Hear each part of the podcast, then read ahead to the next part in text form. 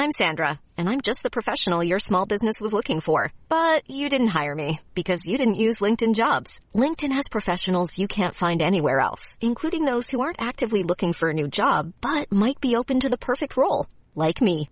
In a given month, over 70% of LinkedIn users don't visit other leading job sites. So if you're not looking on LinkedIn, you'll miss out on great candidates like Sandra. Start hiring professionals like a professional. Post your free job on linkedin.com slash people today.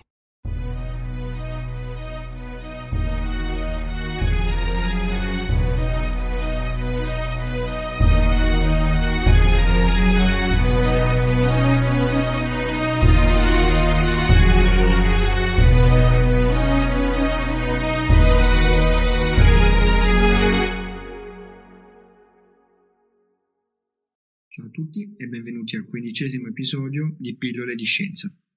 Nel secondo episodio di questo podcast ho parlato di intelligenza artificiale, in particolare ho introdotto le famiglie principali di algoritmi e le tipologie di intelligenza artificiale. Qui invece vorrei concentrarmi sull'ingrediente principale per poter eseguire un algoritmo di questo tipo, ovvero i dati. Ovviamente più se ne hanno e meglio è, ma non solo, devono essere anche di qualità abbastanza buona, quindi con pochi errori e completi. Cerchiamo per semplicità di dividere il mondo in due, facendo due ipotesi, due scenari, quello in cui si hanno poche informazioni e un altro in cui se ne hanno un po'. Cominciamo dal primo, quello più sfortunato.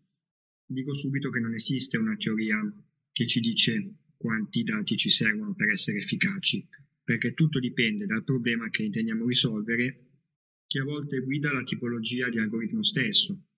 Eh, diciamo che, come vi avevo detto nel secondo episodio, l'intelligenza artificiale è il metodo principe, ma è anche molto complesso, quindi a volte si rischia di sparare con un cannone a una mosca ottenendo più danni che benefici. Facciamo un esempio in cui ho pochi dati ma voglio comunque procedere con un algoritmo.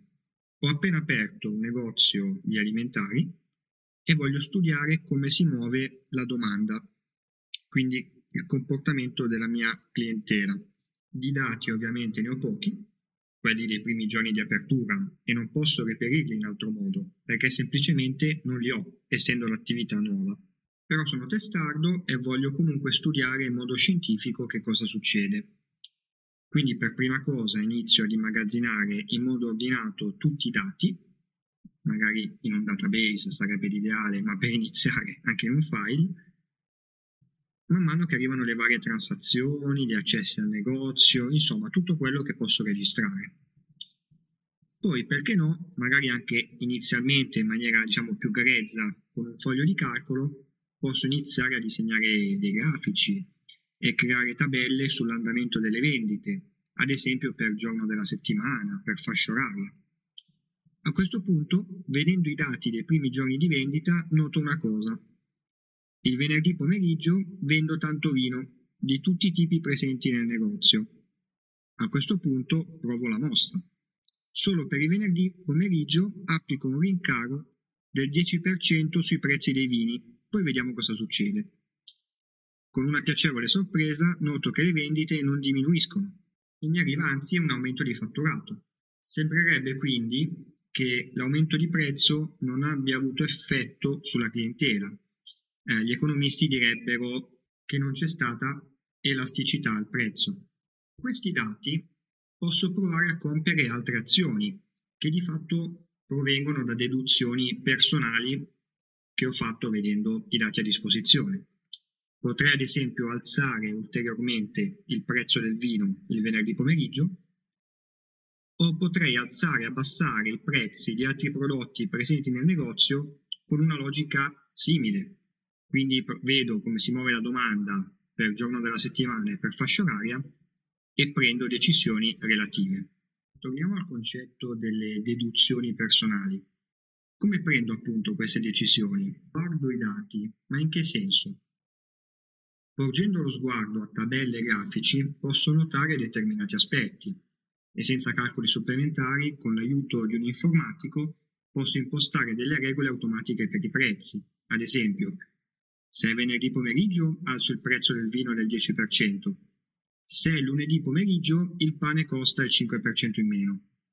Facendo così utilizzo delle condizioni. È un semplice algoritmo che altro non fa che seguire una dopo l'altra queste regole. Non c'è nessuna intelligenza artificiale qui. I vantaggi di questo approccio quali sono? È molto rapido da applicare e permette di ottenere risultati rapidamente, o quantomeno di capire determinati aspetti e tornare indietro altrettanto rapidamente sperando di non aver fatto danni.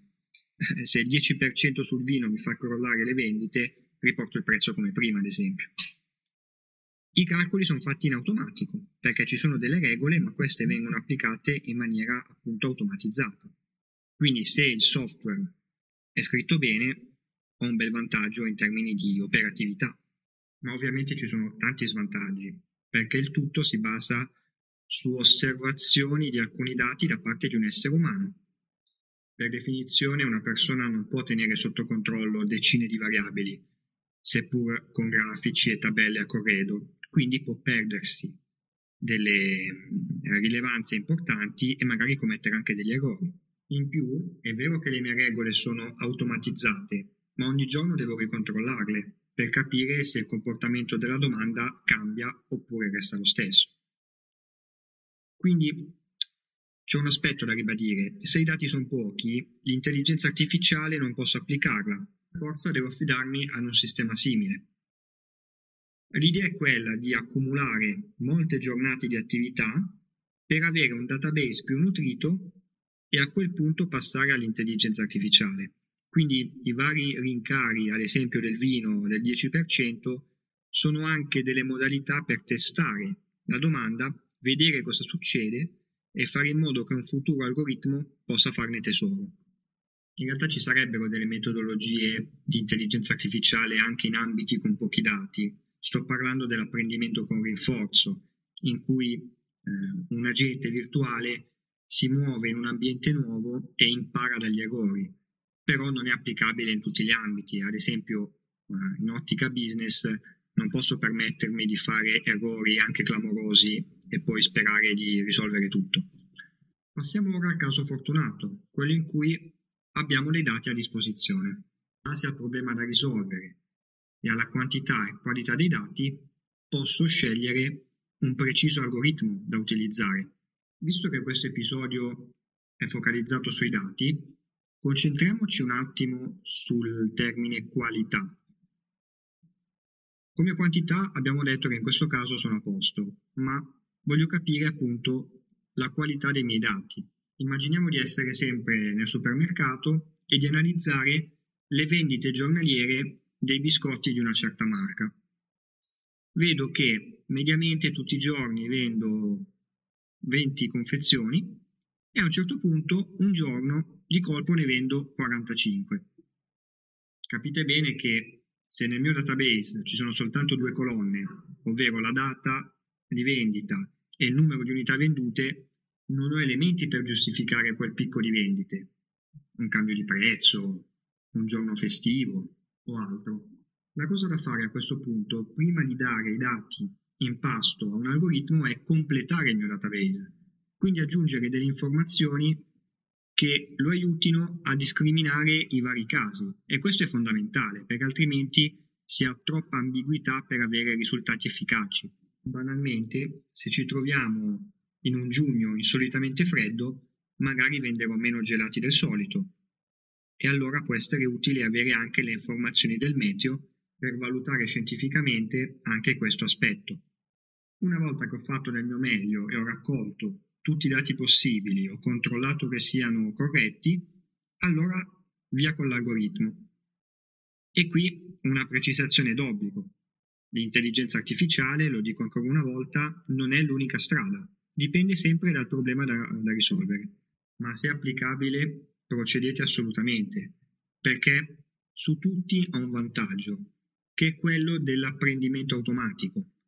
Sappiamo che apprendimento è un termine improprio, fatto sta che l'algoritmo, tramite matematica, tramite modelli scientifici, è in grado di seguire quello che sta succedendo e proporre soluzioni relative. Ad esempio, percepisce che c'è un calo della vendita di un certo prodotto e allora mi propone un abbassamento dei prezzi e magari fa questo considerando decine di variabili insieme, cosa che un essere umano non sarebbe in grado di fare, o magari potrebbe anche essere in grado, ma con tempi decisamente maggiori a quelli di un algoritmo scritto con un software che lavora in maniera automatica. Bene, anche questo episodio di Pillole di Scienza finisce qui e vi aspetto come sempre numerosi per i prossimi episodi. Ciao e a presto!